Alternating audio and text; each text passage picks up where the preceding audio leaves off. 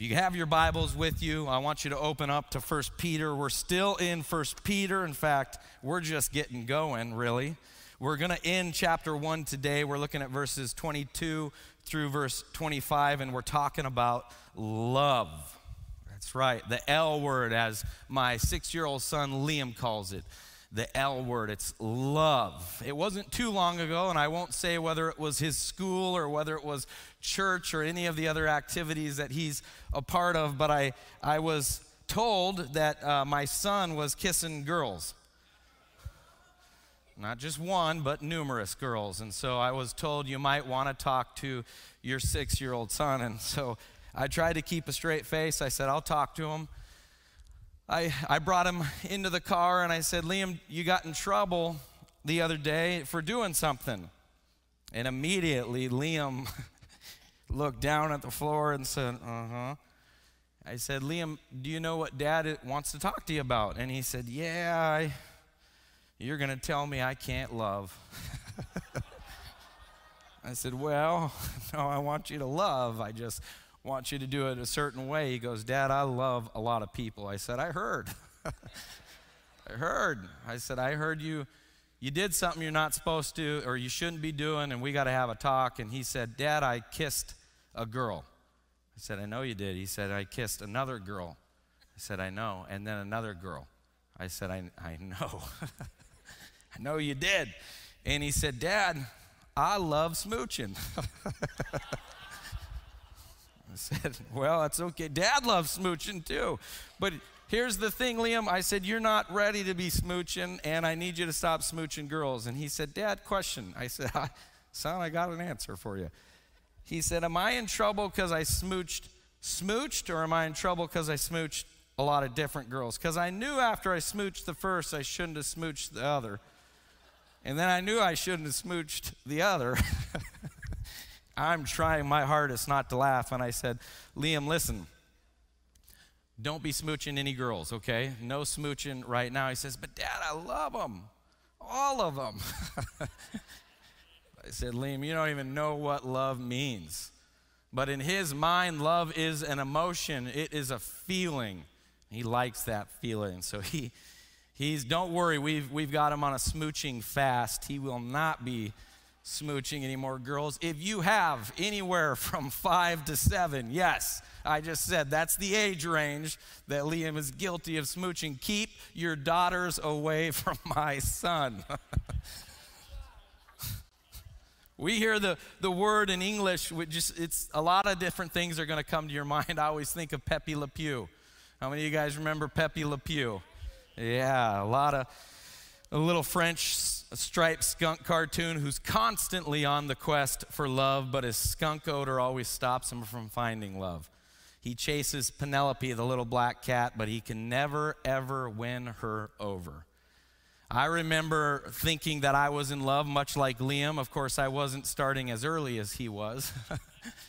but I remember at 14 years old, or actually 13 years old, around the same age my daughter was, I had a girlfriend. When I say a girlfriend, we held hands, we walked around the recess field, and that, that meant we were serious. So my cousin didn't think that I should be with this girl, and he's, he said, You got to dump this girl. She's not right for you. And I said, Look, Brent, I love this girl. He goes, You don't even know what love is. I said, I do, and I love this girl. He says, Well, did she pass the love test? And I think I've shared this with the congregation before. I said, What love test are you talking about? He said, The love test, you know you really love someone if you're willing to die for them. I said, Man, that's heavy. I'm 13 years old. He said, So would you be willing to die for her? I said, Let me think about it for a minute. I got to. Got to process this. So I sat there, both my brother and my cousin waited patiently for my answer. And I said, I'm not sure what this means. I'm not willing to die for, but I think I'd be willing to take a beating for. Is that love? he says, No, that's not love. So I broke up with her the next day at school and I just said, Look, I'm willing to take a beating. I'm not willing to die. She didn't understand it, but it's the love test, right? So, man, when we talk about love, we think of so many different things. I can remember my dad telling me, You don't even know what that word means because I would throw it around all the time for different things. He was right, I didn't Many people don't understand what love really means. One of the scariest passages in all the Bible is John 13, 35. It says, By this all people will know that you are my, dis- my disciples if you have love for one another. Man, one of the most painful facts of life is that the people of God do not always get along with each other. You would think that those who walk in hope and holiness would be able to walk in harmony, but that is not always the case. It's not always the truth. From God's point of view, there's only one body. We learned that in Ephesians when we preached through Ephesians. But, but what we see with human eyes is a church divided, and not just divided, but sometimes at war. There is today a desperate need for spiritual unity. I hate it when I hear a professing Christian say they love Jesus, but they just don't love the church. Now, look, sometimes the church doesn't seem to be anything like the church that we read about in the Bible. But for those that always say that, go really go really study history because the early church was just as bad with just as many problems. Sometimes it seems like it's become more of an institution influenced more by the world than the word. Sometimes it might even feel like it's full of hypocrites. How about all the people in the church that are mean and that are hurtful? And trust me when I say this, I probably know this one more than any of you. I'm a pastor, and guess what? Sheep bite. I have experienced nasty, mean Christians before. Sometimes it feels like the church is irrelevant to reaching out to the world with the gospel. Sometimes it even feels like the church is church itself is the biggest obstacle to reaching the world. And so people will opt for more privatized expressions of Christianity. And you know what? Here's the deal. A lot of what I just said about the ch- church, there's, there's truth to it. Church is full of imperfect people. Let me clarify this for you. Let me just throw it on the table. Your pastor is an imperfect person. really, trust me, ask my wife. I am an imperfect person. I will fail you guys over and over and over because I am I'm not perfect, but I can lead you to the one who is. You guys are not perfect. Sometimes I have to remind people of that when they come into my office. We're not perfect. The church is full of people who make mistakes and mess up.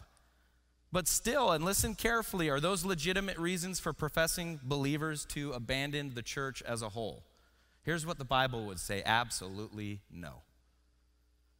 Instead of abandoning the church, here's what we need to do we need to seek to regain a correct understanding of the nature and the purpose of God's church, and then we need to live that out faithfully during our time here on earth. God has told us to be a part of a church, to be committed to a church. And I'm not saying there's not a time to find a new church. I've heard pastors say that. If you've come to this church, you're called to stay at this church till the day you die. I'm going to be a pastor that says, I don't believe that. I, I do think there are times where people need to find a new church. I, and it's not necessarily a bad thing. Uh, there's definitely a time you need to leave the church if you feel the church isn't preaching the Bible. But again, that's not giving up on the church. Peter, literally, in, in his epistle here, he's got so much to say about local churches. And he begins by showing that the New Testament church is a body of people who have been born again through the living Word of God. The church is a body characterized by love for each other. If there's one place love should exist, it should be in the church. I'm not telling you to love and embrace sin. Don't, don't misquote me today. And if you've been here for just a few weeks, you know that I will preach against sin. I will preach this Bible. I'll preach it verse by verse, and the Bible has a whole lot to say about unholy living. But Peter's going to tell you that if there's any place love should exist, it should be in the church. In fact, Psalm 68, verse 6 says, God settles the solitary in a home. I love that. It means that God is in the business of taking the isolated, the solitary, the alone person and bringing them into a community and a family. That is what we are about. Everybody wants to belong. We live in a love starved world, and the church should be a place where love is found.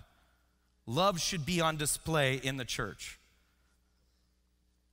Peter's argued that we as believers are all on this, we're all in the same family, so we need to be going in the same direction. And again, I'm not telling you that there are going to be, you do not have to agree with me on every single detail. This is not what I'm preaching today. But we should be all going in the same direction, pursuing the same goal. And, and what is it that makes this possible? How can we as believers develop unity and community so we don't live lonely and hopeless lives? Well, Peter's going to give us three insights. So look with me, beginning at verse 22. And before we jump in, I'd like to pray. Lord, we just we want to magnify you and now and we want to see your glory through your word by your spirit. That's what I'm asking for today. Give everyone here ears to hear beyond me and grant me, I pray, God, grant me to speak in the power of your great name. Guard me from error today. Keep me close to your word. Advance your cause. Magnify now your Son. In Jesus' name we pray. Amen. Verse 22, if you look with me, first insight is this believers need to be obedient to the truth. So look at real quick, having purified your souls by your obedience to the truth. Pause for one moment. Real important here.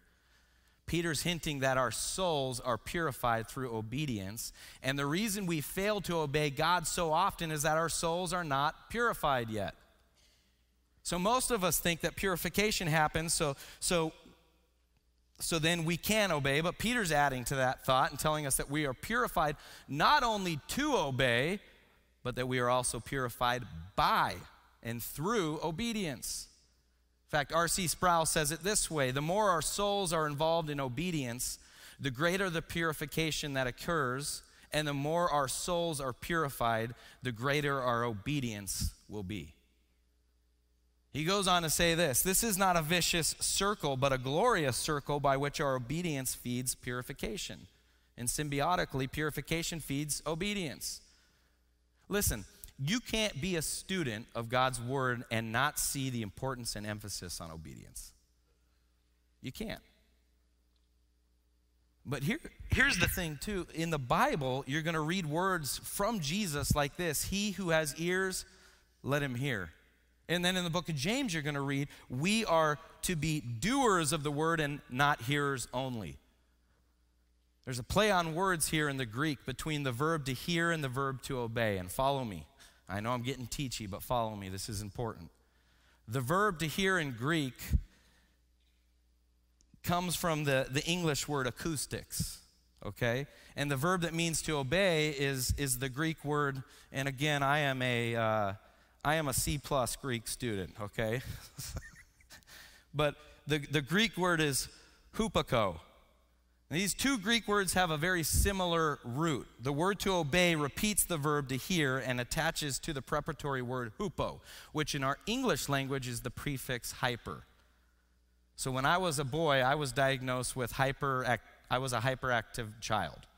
I was officially diagnosed with that. My parents absolutely hated and dreaded teacher parent conferences. They would cry and they would argue who's the parent that gets to go to Justin's teacher parent conference. I was that child. I could not sit still in a seat. It's amazing that I can sit and preach to you for 30 minutes, 50 minutes, an hour. It's amazing. I was diagnosed as a hyperactive child. My activity was hyper. So in the Bible, what we're being commanded to do is to be hyper hearers. What does that mean when you read? And then you're going to read things like to obey what's, what you're being told to do, whenever you see the word to obey, you need to obey this or obey that, you're being commanded to be a hyper hearer. That's what the Bible's teaching you. God wants you not just to hear physically, but God wants you to hear spiritually. He wants your hearing to bring change to your behavior. Did you get that? He wants your hearing to bring change to your behavior. God wants your hearing to result in obedience. And what is Peter telling us to obey here in verse 22? What's he telling us to obey? The truth.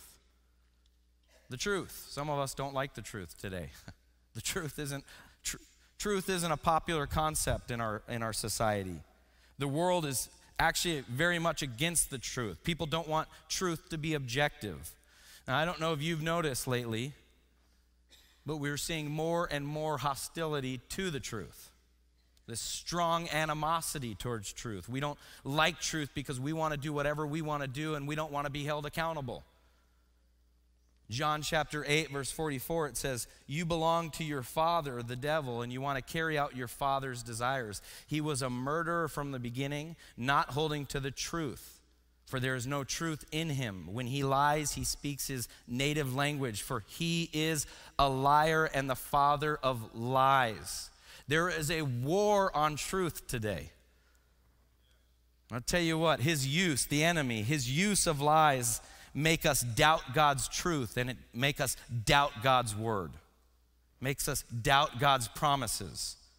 In Hosea chapter 4 verse 6 it states, "My people are destroyed from a lack of knowledge." Truth is important. Truth is very important. Your mind is a battlefield. And when the devil is mentioned in the Bible, some people will think in their minds of this little comical, red skinned, horned individual holding a pitchfork in his hand. Something like you would see in the costumes that we're accustomed to seeing at Halloween. That's what some people think of the devil. Now, hear me out today, church. The truth is, the devil is real.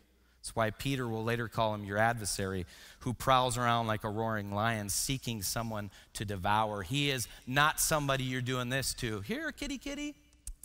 I had a little cat in my back. Well, it was a big cat, a really ugly cat, according to Liz, but I thought it was kind of cute. And I was trying to get him to come, here, kitty, kitty, kitty, kitty. We're not talking about that kind of cat. We're talking about a predator that wants to destroy you, and he's going to do it by deceiving you and not and getting you to not believe in the truth. One of his favorite tactics is to tell us lies, and he'll, he'll tell us lies and he'll make them so convincing that we hold them for truth. 2 Corinthians 10:3 says, confirms this. It says, "For though we live in the world, we do not wage war as the world does. We wage war through God's word." Listen to me, church. But it's not it's not enough just to simply to hear his word. We need to obey his truth, and this kind of obedience is only going to happen through the Spirit. That's what Peter's saying here. None of us can ever obey God's truth without the power, the grace, and the assistance of the Holy Spirit. You can't do it on your own. And Peter's not teaching against what Paul teaches that we are saved through faith. He isn't overlooking faith, he's actually defining what faith is here. He's even reiterating what he's already said in chapter 1, verse 2 that they were saved according to the foreknowledge of God by the sanctifying work of the Spirit for obedience to Jesus. The Bible's clear obedience is a synonym for faith. And faith is not a human initiated work of obedience. Do you know this is why we here at, at New Heights it, Church, we're very intentional about preaching God's word. We're always intentional about going verse by verse because I'll tell you, there's this temptation for church leaders right now to find ways to relate to the world. Do you know how sick and tired I am of going to church growth conferences and that's what we start out with? Let's get a panel board up here of these pastors that have grown these mega churches, and they're going to give you ways that you can connect and relate to the world.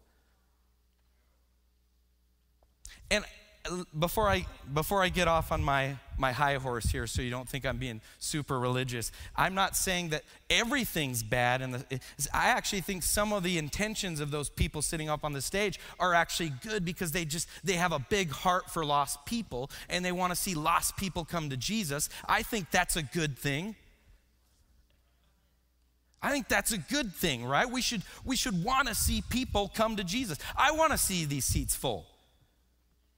Man, on Wednesday, I walk, I pray up here and I'll walk and I pray over these seats. And, and my prayer is truly that lost people come to Jesus. And I've done, I, I, I do some things that I, I want to make people comfortable in coming to church. I want to I want to connect to the younger generation. Enos and I have discovered something in the last few weeks. We're, we're getting old. We think we're young. We think we're cool and hip. Enos is looking at me, so he just discovered this right now. You know, our young staff keeps telling us that's not cool, Pastor Justin. Whatever, it was cool in 2001. Some of it's some of the intentions, I'm not telling telling you that we as a church can't do some things that maybe will be appealing to the community. Let's let's try to get as many people in here as we can. But it's not that's not always bad, but at New Heights, here's the deal. We're committed to doctrine. We make sure that our Sunday sermons are God's word. We go verse by verse because we live in a world where biblical illiteracy is rampant and we need to learn to love the word. And, and we know that to truly accomplish our purpose, it'll be the Word of God that does the work of God by the Spirit of God in the lives of the people of God. You like that one? Listen to me. If we're going to accomplish anything, we're going to accomplish our purpose as a church, it'll be through the, the Word of God that does the work of God by the Spirit of God in the lives of the people of God. Why do we preach expositors, expository sermons? I've been asked this before. Why do you do verse by verse? Why do we connect everything to the text? Why do we point out nouns, pronouns, word meanings, all that stuff? Why take so much of our week and study the text? Because the purpose behind everything that we do here is to see what Peter is talking about here in this verse, to see the purification of souls. And the purification of, of the soul comes through obeying the truth of God's word through the Spirit of God. And there are no substitutes or shortcuts for that. None. The way to the heart is through the mind. So I won't be a part of a church that's producing mindless Christianity because it won't produce purification of the soul. I got to stand before God one day. And He's not going to care if I filled this seat up with really fun gimmicks and I put on these incredible sermon series that made people feel good come, going out. He, he, I'm going to stand before God one day. I'm going to I'm going to answer to him what I preach, and I want to make sure I stand before him and I was committed to his word, and that's what we're going to do here. We're going to follow God's plan for the church, not man's. I refuse to only preach, I, or I refuse to, on, to only preach the parts of God's word that the world wants to hear. New Heights Church will not tailor our methods so that people can get what they want out of church. I'm not in the business of making sure everyone's preferences are met. And when I said yes to being in the ministry, it was not to win a popularity contest. Nobody prepared me for that, by the way, at, at Bible college. Nobody said the more you preach God's word, the more you're going to get all kinds of hate mail, people trolling you. Is that what they call it now? Trolling? Man, the more we preach God's word, it's like we put a big target on our back. Well, bring it. Because I said yes to preaching God's word no matter what. I said yes to God's plan for reaching the lost and for generating spiritual growth amongst God's people. And I'll tell you what, the Bible gave the plan for the church. Listen to what R.C. Sproul says. He goes, The blueprint is not a matter of rocket science or Madison Avenue technology. It's a blueprint that God guarantees will not be fruitless. It is accomplished by the method of proclaiming the word of God, which, as Peter says here, changes lives and purifies souls through the power of the Holy Spirit. Isn't that something? It's what we're going to do. We're committed to doctrine, we're committed to good teaching. What this book has to say is better than anything I can come up with. Anything, it has the power to transform hearts and minds, and that's why we're committed to it. Second insight, second part of verse 22, 22b through 23, he says this So, having purified your souls by your obedience to the truth, for a sincere brotherly love, love one another earnestly from a pure heart, since you have been born again, not of perishable seed, but of imperishable, through the living and abiding Word of God. What does sincere love mean? What does it mean when he, he tells you you need to be sincere? How many of you guys hate something fake? I loved it when I was little. I loved fake stuff because I loved the price. A whole. When I started working at 15 years old, I didn't want to go buy real Nikes because it was expensive. I wanted to buy cheap stuff. So, being the son of a missionary, I got a chance to go buy the fake stuff all the time. I loved buying the fake Nikes, the fake Air Jordans, the fake Rolexes. But here's the problem: fake is fake. it is. It's like, you know, I took Liam into a house the other day. He had this he got out early. Liz was still teaching, so he had to come on some house calls with me. We walk into a house. Liam sees a bowl of fruit. He runs to it, takes a big bite. Number one, we, we're teaching him you can't just help yourself to anybody's food. And she says, No, no, it'll be okay. He takes a bite. It's not okay. It's plastic fruit. And Liam is screaming because his teeth hurt. And the face that he had, just this excitement. He was going to go buy, take a big old bite of an apple. Instead, he got a plastic apple the look on his face. Nobody likes anything fake, right? So Peter's saying your love needs to be sincere. Sincere comes from the Latin word sin with seen which is without and then sere which is cracks. Love love without hidden agendas or false motives. Later on it also came to mean this, without wax. And some of you are thinking what in the world? We're supposed to love people without wax? Yes, we are. Listen here. Let your love be without wax. Okay, in ancient times, porcelain dealers, uh, statue makers, they would use wax to fill in their mistakes. And so you would, uh, can you imagine taking, making a statue, spending hours and hours working on this thing, uh, and then later a little arm or a finger or a nose or a, uh, what, an ear falls off, right? And you have two options. You can start all over again, or you can get some marble dust and wax, and you can fashion or fake this uh, that piece, whatever piece fell off. And to you, it looks really good. The problem is, these people in those days would know that some of the merchants would do that. And as they were making their way through and checking to see if they wanted to buy something, they would hold it up to the light, the sunlight. And if there was a crack in it, it would shine through and they would know it's, it's, there's something fake in it and they wouldn't buy it.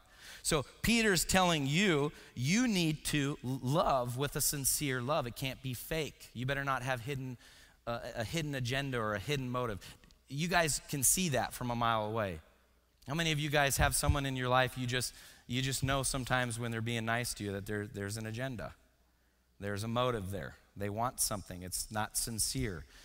Um, I never get that, by the way, but some people, you experience that, right? Maybe maybe you're well off and God has blessed you financially and and uh, Somebody's never been nice to you, but all of a sudden their car broke down and they are just reaching out to you. Let me take you out to McDonald's. Let me. There's, there's an insincere uh, motive, and you guys can spot it from a mile away.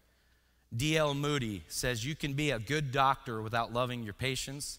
You can be a great lawyer without loving your clients, but you cannot be a good Christian without love. So to live in holiness is to love people, and to love people is to be holy. In fact, the essence of sin is selfishness.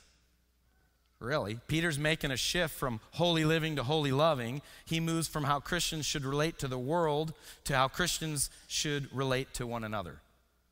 And here, here's what I want you to notice. This is important. Peter puts this in he, he puts this in the imperative mood. Peter's not telling them, I think it'd be nice if you would love. Or love if you can. Love till you, you just can't do it anymore. Because let's be honest, some people are hard to love. right? No, it's an imperative, it's a command. Peter's writing, I am commanding you to love one another earnestly. I should have tried this in Bible college. It took me three years to convince Liz to go on a date. I wonder how it would have worked if I had just tried this at first. Come at her with the imperative. Liz, I am commanding you to love me. Liz would have looked at me and said, I'm commanding you to get lost.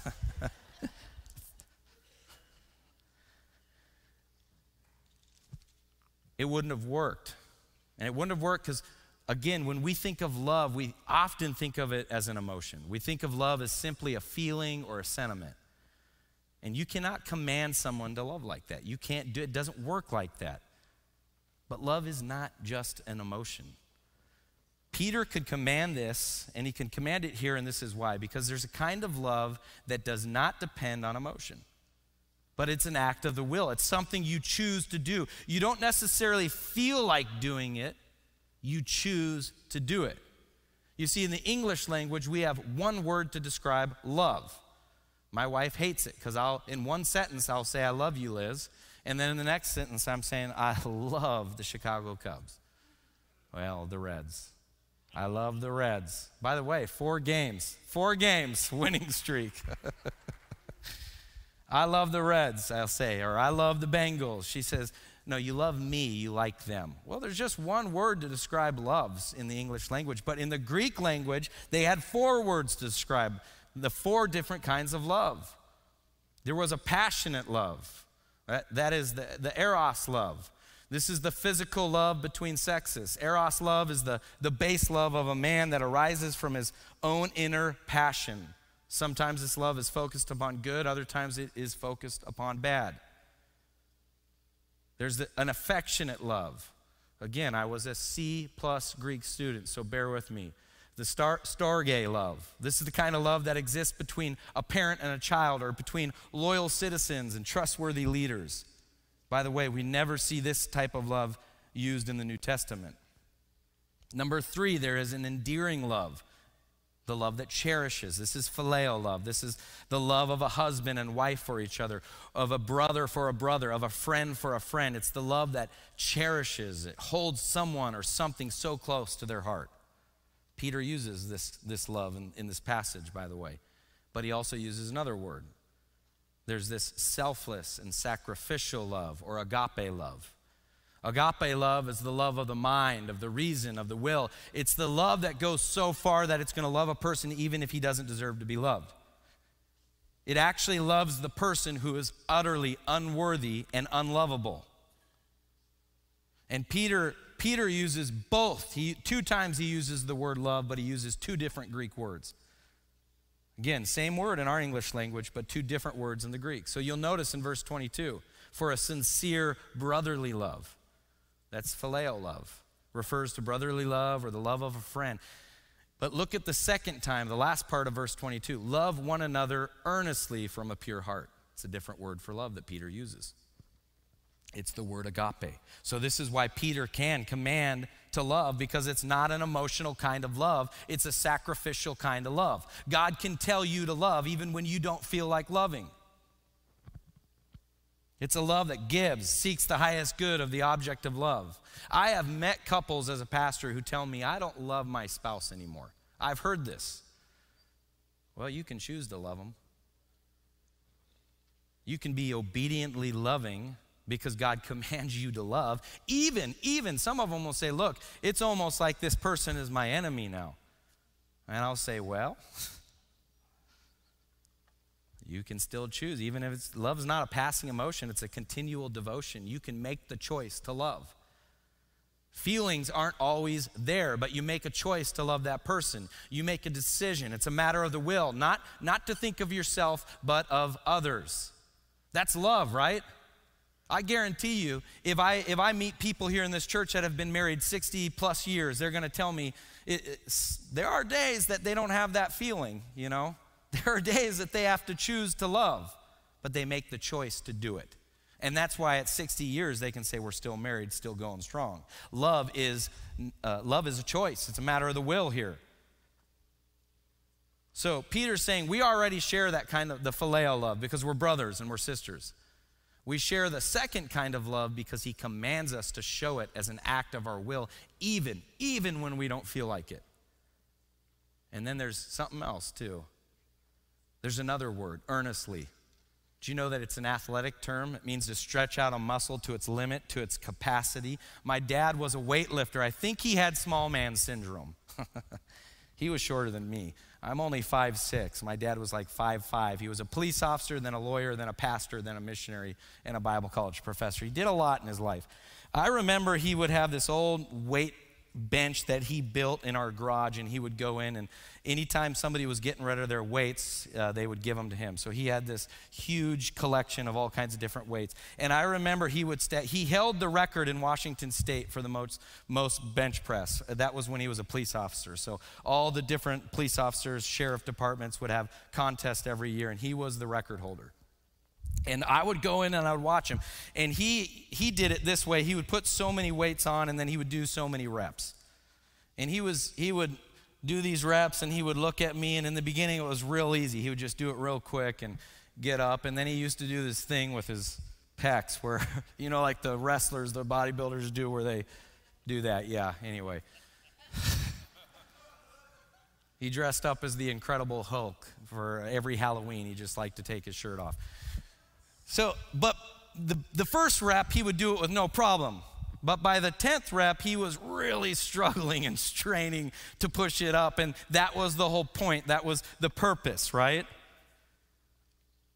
He's stretching the muscle out to its capacity.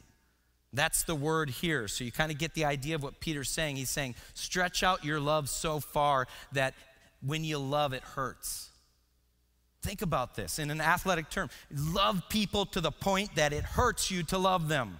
How many times do we hear people say, they're not worth my time? I'm not going to love them, forget them. I'm at the end of my rope. I can't handle them anymore. And Peter's saying, you better love people till it hurts. It's amazing when you think about it. Love is an exercise. Do it till it hurts. Keep at it. It's like sports. My coach used to make me hit the ball off a tee over and over and over and over in practice.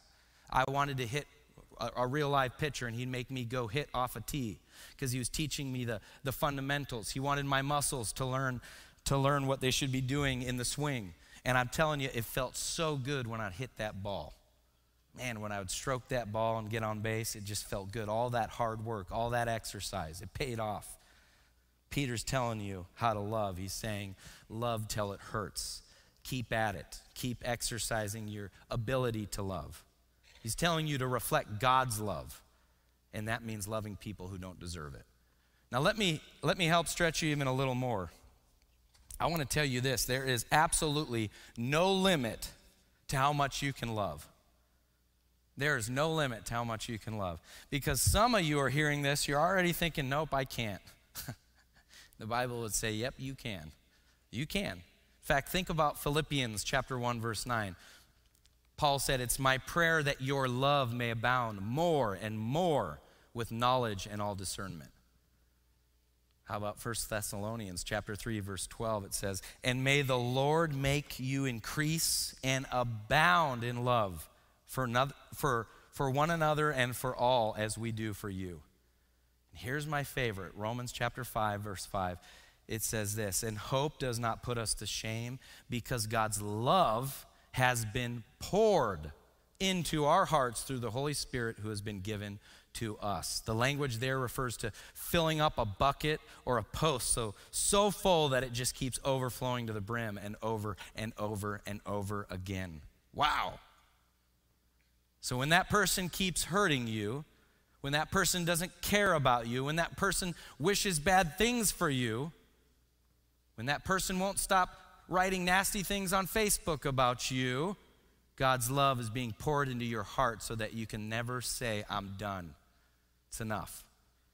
This person doesn't deserve my love, God. God's love keeps filling it up. It means you and I have a never ending capacity by God's grace to love people because when you run out, He's got more to pour in. And that's the evidence that you belong to Him because you have this new capacity.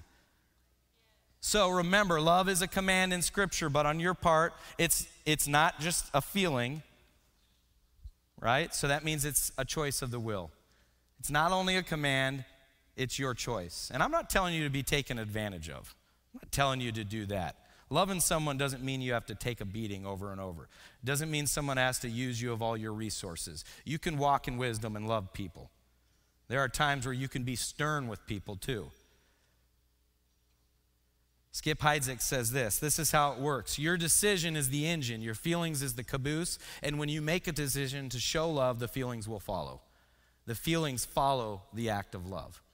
Look with me at verse 23. It says, Since you have been born again, not of perishable seed, but of imperishable, through the living and abiding word of God. That's why you can love, because you've been given new life. You were once dead to the things of God, but now God has awakened you to his things, right? You were you who are in Christ, because the Spirit has raised you from spiritual death.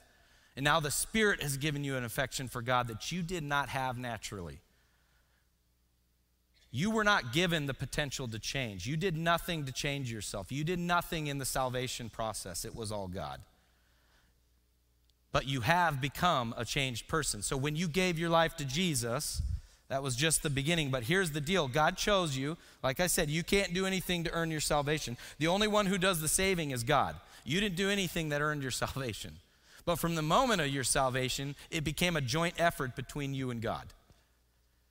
Philippians 2 uh, 12 through 13 says this Therefore, my beloved, as you have always obeyed, so now, not only as in my presence, but much more in my absence, work out your own salvation with fear and trembling. For it is God who works in you both to will and to work for his good pleasure.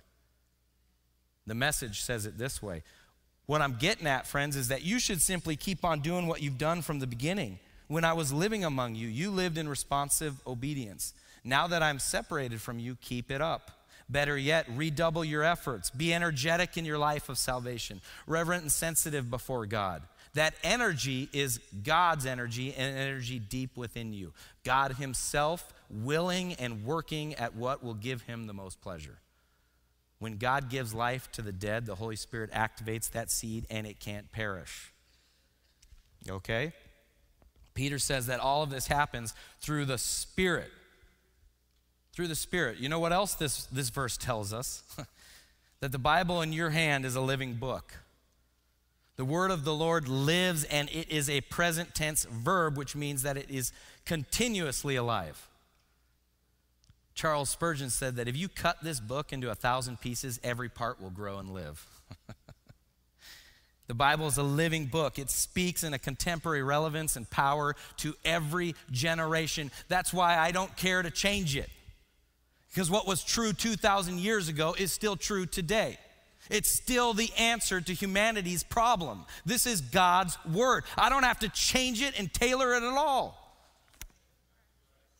I'm standing here and I'm holding a book which is thousands of years old, and yet I know that according to the Bible, when I preach what this book has to say, it comes as if it were written this morning and it comes with fresh, living power. This Bible is a living book. And, and here's the deal if you're going to grow in love, you need to be nourished in your love. And this book, this Bible, this is, this is love food right here. the Bible's a living book and it can nourish you. Peter's point is God's word was preached to us and it gives us life because he says it's an incorruptible seed. It's an internal seed. It's an imperishable seed. So the seed was planted in the heart, it germinated, brought forth what? Fruit. Fruit proves that the seed is there. If there's fruit in your life, it's because a seed has been planted in your heart. And the fruit of the Spirit is what? Love. Come on.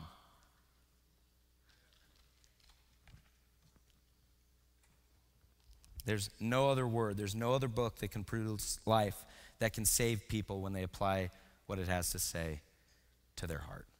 No other book. So you get why we want to preach this every week. You get why we want you to know this. We get, you get why we want you to love this. You need to be students of it. This needs to be one of the most important things in your life. You need to prioritize time for it. This is important more than anything else in your life. This is what's important. In fact, look at verse 24 because it begins with the word for. Peter's giving you the reason to love, and, and he quotes scripture here. Believers, here's the third insight believers need to live like they were dying. Yeah, I know it's a Tim McGraw song. I get it. Verse 24 says, For all flesh is like grass, and all its glory like the flower of grass. The grass withers and the flower falls, but the word of the Lord remains forever. And this word is the good news that was preached to you. The word of God is permanent, imperishable. That's in contrast to the flesh, which fades. If you find your life in the approval of people, even when, when you do get it, you're going to find that it ultimately fades. If you go chase the approval of people, it's going to fade. If you find your happiness in how you look, that fades too. As your body ages, you deteriorate, or you start doing, and then you start doing all kinds of weird things. I always get a kick out of Hollywood. All my crushes from my childhood, all my Hollywood crushes, they've paid all kinds of money to to keep their body look, their face looking the way it does, and some of them are more scary now than they were before they had all the surgeries. You start doing all kinds of weird, crazy things because you're trying your hardest to, to let your body not fade, but here's the truth it's gonna fade. No matter how much money you pour into it, it's gonna fade. Some people, they'll, they'll, they'll look to money They'll soon discover you can't, money can't solve your problems either. Some of you think your money and your success would be the key to a good life, and you're looking at a ruined marriage, you're looking at your family falling apart because money can't fix it. You can go down the list of things that people pursue and chase and prioritize in life money, romance, sex, success. All of it, though, fades away. But the Word of God is a rock.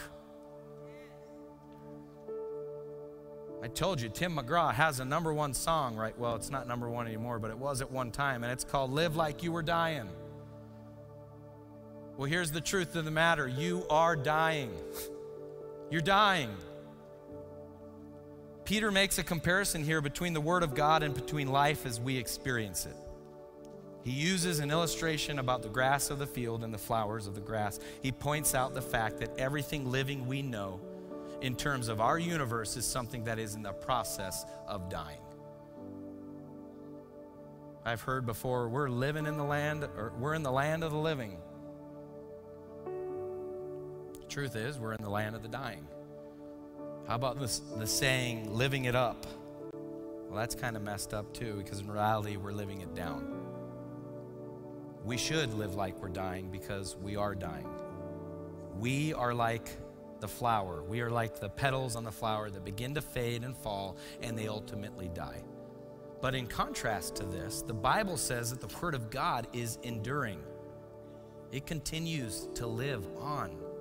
Peter's saying, Open your eyes. Everything you see here on earth is going to die. Only one life to live, and it'll soon be past. Only what's done for Christ is going to last. The Word of God, it's permanent, and you've got to build your life on it.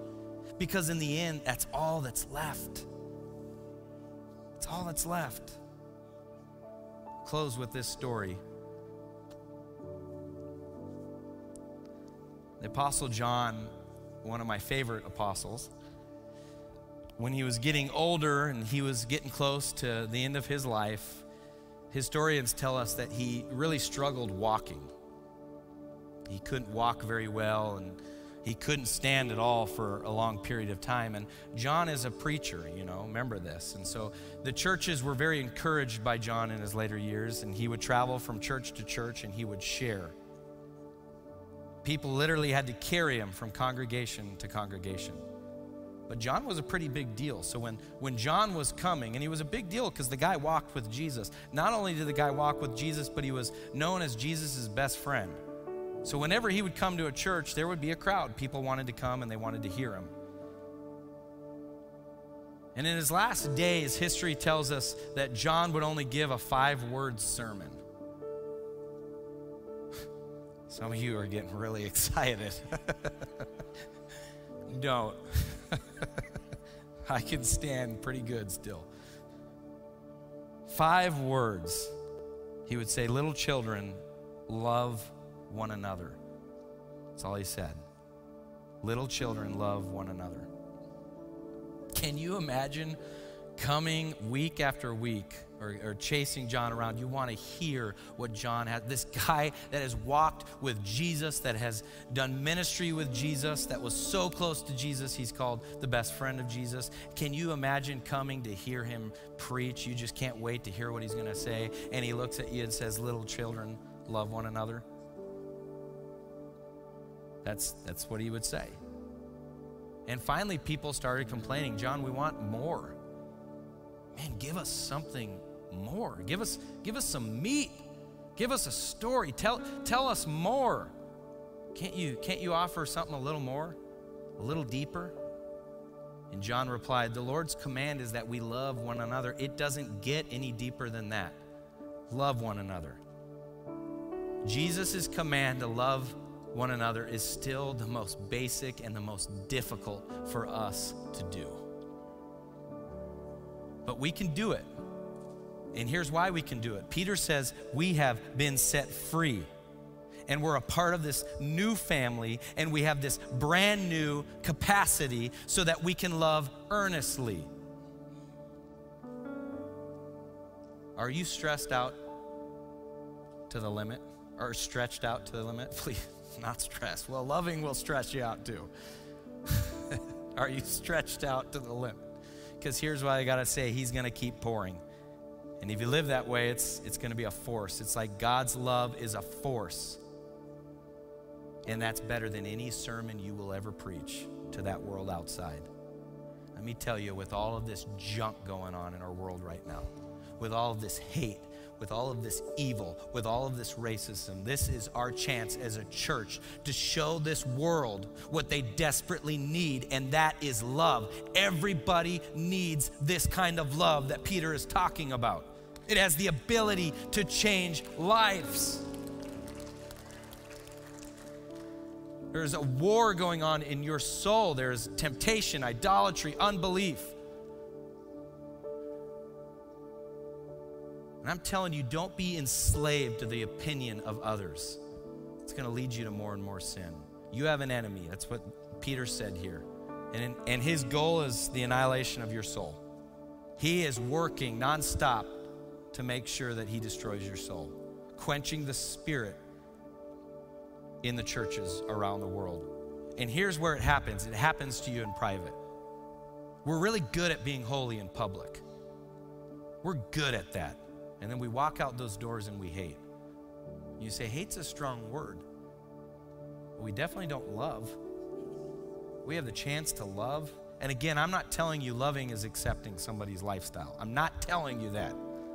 And I will preach God's word all the time from this pulpit. I have no problem doing that. But in this room right here, if you have confessed Jesus as your Savior, then you need to learn to love those around you. And we're all in different walks and we're at different levels. And I get, I, I tell you this too love is being hard. I love my kid, so I ain't gonna let him go play in the street. Because then he's gonna get hit by a car. That ain't love. So don't don't misquote Peter here too. Well, we just got to love and embrace everything, embrace every idea and thought. Again, Peter's telling you you purify your souls through the obedience to truth. Don't get away from the truth. Don't let this world tell us what's true. We know truth. It's right here and it's purifying our souls, but it's going to give us the capability to love. And Peter's talking about loving each other within the church, within the family. That's what he's talking about right now because that's where we struggle most of the time. Father God, I pray right now that you would give us that capacity to love, that we would become students of your word, we would purify our souls through your truth. And the truth is, you are the only way to heaven. And the truth is, you have standards to which we are to live by. You expect us to walk in obedience. You expect us to reflect you. So, God, I pray that we would grow in our love for your word and grow in our hatred towards sin. But, God, would you give us the capacity to love each other within this family of God, to love those that have hurt us, those that have said things, those that have done things. God, would you allow us to love with that agape love? Fill our hearts continue to overflow our hearts with your love. That is my prayer for this church. In Jesus' name I pray. Amen.